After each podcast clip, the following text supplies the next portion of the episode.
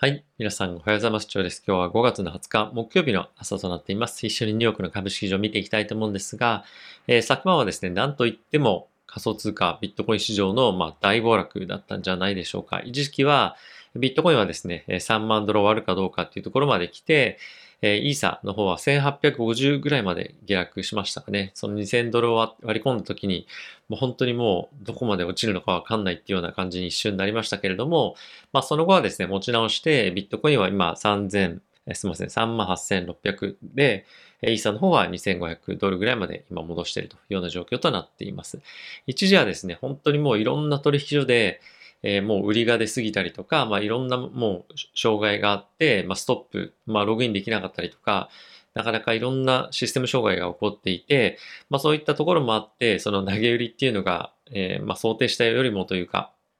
まあ、一旦出過ぎてしまったんですが、もうこれ以上売れないとかログインできない、アクセスできないっていうところが、まあ、どんどんどんどんいろんな証券会社というか、えー、まあ、仮想通貨市場に広がっていったことによって、なんとか人々がえー、なんていうんですかね、あの、冷静を保つような、まあ、少し時間が得られたんじゃないかなと思っています。で、これで下落が一旦終わりかというと、まあ、もしかするとまだ数日、あの、かなり厳しい状況が続いたりとか、まあ、そんなに簡単に大きくバウンスして戻るっていうのはないとは思うんですけれども、えー、ただし、かなり最近ここ入って、最近、え、ここ先に入っている短期数字っていうのはこれで一旦大きく振り落とされたような感じはあると思うので、えー、このあたりがそこになる可能性は、まあ、なきにしもあらずかなとは思っています。あとはやっぱり結構重要になってくるのは今後の金融政策っていうところも仮想通貨市場はやっぱり注目していかなければいけないと思うので、まあ、いろんなところを、まあ、睨みながら、えー、見ていきたいと思います。まあ、あとはやっぱりこういった形で、えー、仮想通貨市場から資金が抜けた後にどこに向かうのかっていうと、まあ、結構株の方にまた戻る可能性っていうのはやっぱりあるので、まあ、このあたりはですね、資金フローがどうなっていくかっていうのも、まあ、引き続き見ていきたいなと思っています。えー、指数一緒に見ていきたいと思うんですが、えー、ダウはですね、マイナスの0.48%、えー、S&P はマイナスの0.29%、ナスダックはマイナスの0.03%、えー、ラッセル2000はマイナスの0.78%といった状況と、えー、なっています。えー、昨晩はですね、この仮想通貨市場の下落に合わせて、もうかなり株式市場も冷えていたんですが、まあ、その後、まあ、全体がですね、バウンスバックしてくるような、戻ってくるような動きで、まあ、それに合わせて、えー、全体としても、株式市場としても、えー、まあ、なんて言うんですかね、底堅いっていうとちょっとおかしいと思うんですが、えー、なかなかその、売りが売りを呼ぶみたいな状況には、まあ、ならなかったなという感じですかね。あと、金利に関してはですね、えー、昨日はまあ若干、えー、ここ最近また上昇してまして、1.67というところまで上がってきています。この1.7をまた超え始めると、えー、かなり利上げ、テーパリングあたりを意識されているっていうところもあるとは思うので、まあ、少し警戒感を持っていきたいなと思っています。えー、引き続き、この株式市場も、え、仮想通貨市場も、まあ、リスク先行っていうような状況にはなかなか今なりづらいのかなと思うので、えちょっと一旦様子を見ながら、えー、少しまあ大きく落ちたタイミングでは、まあ、買っていくっていうオペレーション僕はやろうかなと思ってます。えー、急いで全く買っていくつもりはなくて、まあ、少しずつ少しずつ、えー、様子を見ながらもう本当に慎重に、えー、今マーケットと向き合っていくべきなんじゃないかなと思ってます。特に、えー、夏はですね、やっぱり物価上昇というところと、あとは景気の回復として、えー、雇用ですね、が、これが戻ってくるというふうに、まあ、今思われてはいるので、このあたりがですね、戻ってくると、やはり利上げですとかテーパリングの議論がまあ再燃して、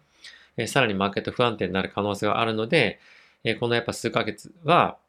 え、難聴の相場が続くと、僕はま見ながらも、大きな下落があるタイミングでは、しっかり拾っていきたいなというような、えことを考えています。え昨日セクターで言っても大きくえ買われているセクターは特になかったんですが、まあ、引き続きですね、原油価格の、ま調整から、エネルギー関連、原因関連っていうのは、ま下げてるかなという感じですね。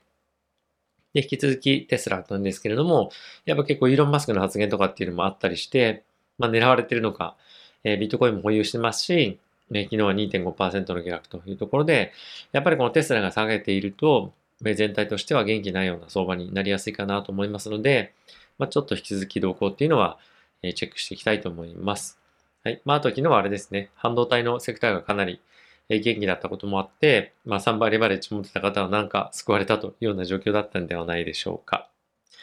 はい、ニュース一緒に見ていきたいと思うんですが、まあ、一番のニュースはやっぱりビットコインの下落ですね。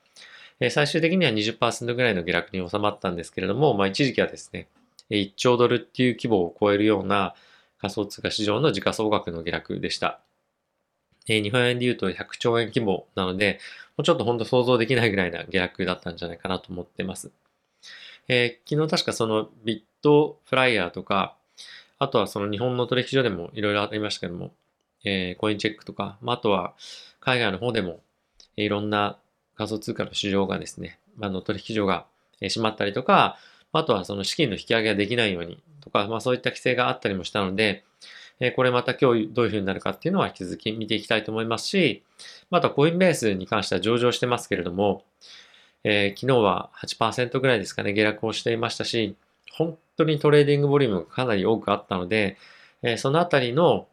え機械がどういうふうにフローを処理できているかっていうのは、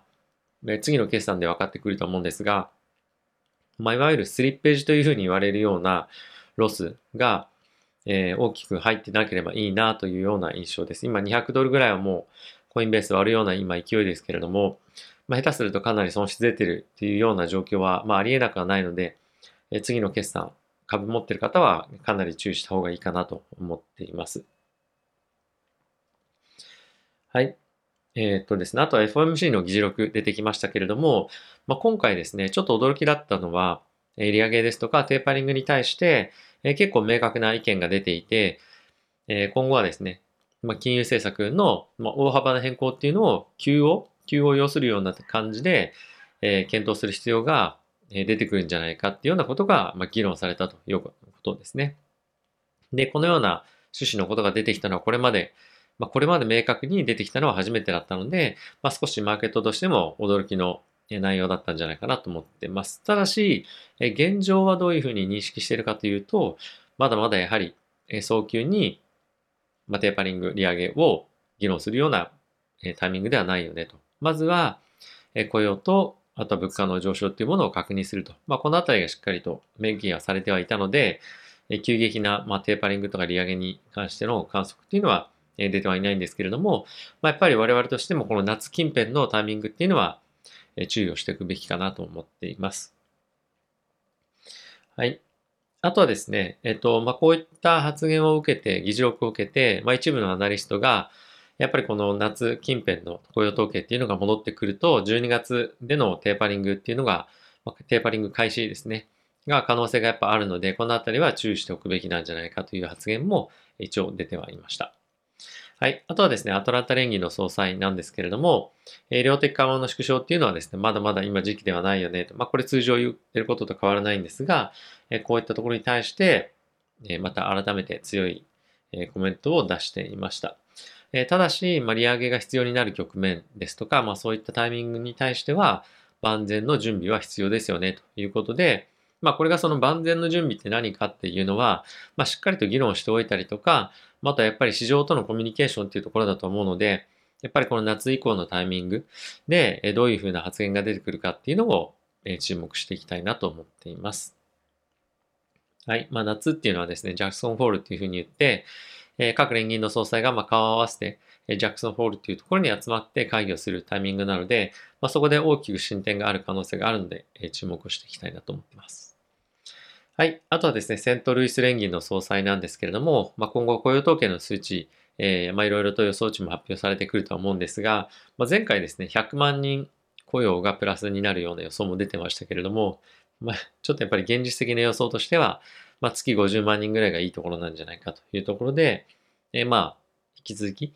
えー、こういった予想は、まあ、強い予想っていうのは出てくる可能性はあるけれども、まあ、現実的な数値っていうのは、まあ、しっかりと持っておくべきなんじゃないかというような発言が出ていました。あとはなんですけれども、そもそもこのコロナでの、えー、起こって一体ちょっと仕事を辞めましたっていう人たちの中でも、やっぱその引退したっていう人たちも数多くいるんじゃないかということで、でまあこれはその若くしてでも、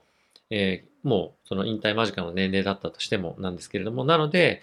えー、労働市場の環境っていうのがコロナ前に戻るかどうかっていうのはちょっと疑問じゃないかっていうことも、え、同時に言っていました。で、やっぱりこれの発言からすると、え、雇用市場のリバウンドっていうのは、まあ、思った以上に難しいような状況になりかねないので、まあ、このあたりはま引き続き見ていかないといけないんですが、えー、まそういった可能性も自分たちの頭の中には、我々の頭の中には入れて、えー、ま雇用統計に対して向き合っていきたいなと思っています。はい。あとはですね、バイデン政権のインフラ、えー、投資計画に対してなんですけれども、え共和党が、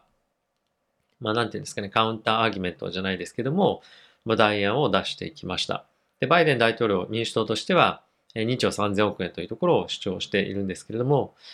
えー、共和党に関しては4000億ドルというところで、まあ、4分の1にも満たないような、えー、規模ですかね。なので、まあ、ここはかなり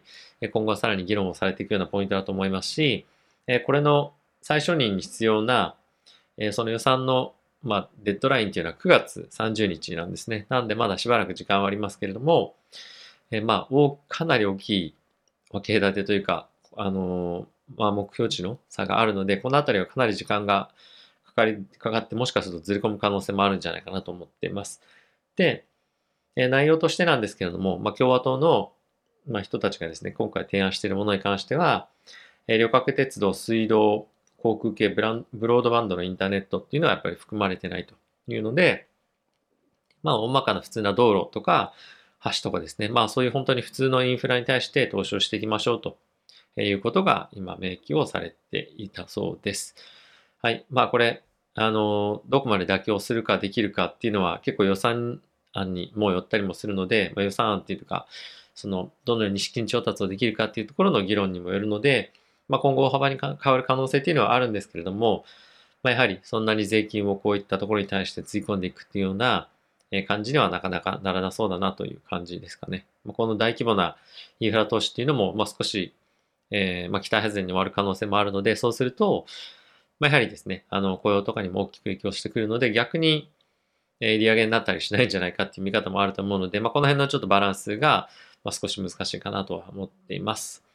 はい。えー、引き続き、まあ、仮想通貨市場がですね、かなり注目を集めて、でかつ、まあ、もうしばらく不安定な状況っていうのは続くと思います。あの、7時からですね、僕別の、えー、チャンネル、仮想通貨チャンネルの方でも、まあそういった見方、詳しく、えー、解説してますので、えー、ぜひご興味ある方は見てみてください。はい。まあ天気もあまり良くないので、えー、まあ今週もですね、うんまあ、ちょっとなかなかスッキリしないような日々が続いてますけれども、えー、徐々に本当に気温も上がってきて、半袖で出かけられるようなタイミングもですね、徐々にできて、できてきてはいるので、早くですね、夏が、ま、夏が待ち遠しい、待ち遠しいえ日々が続いていますね。はい。ということでまた次回の動画でお会いしましょう。さよなら。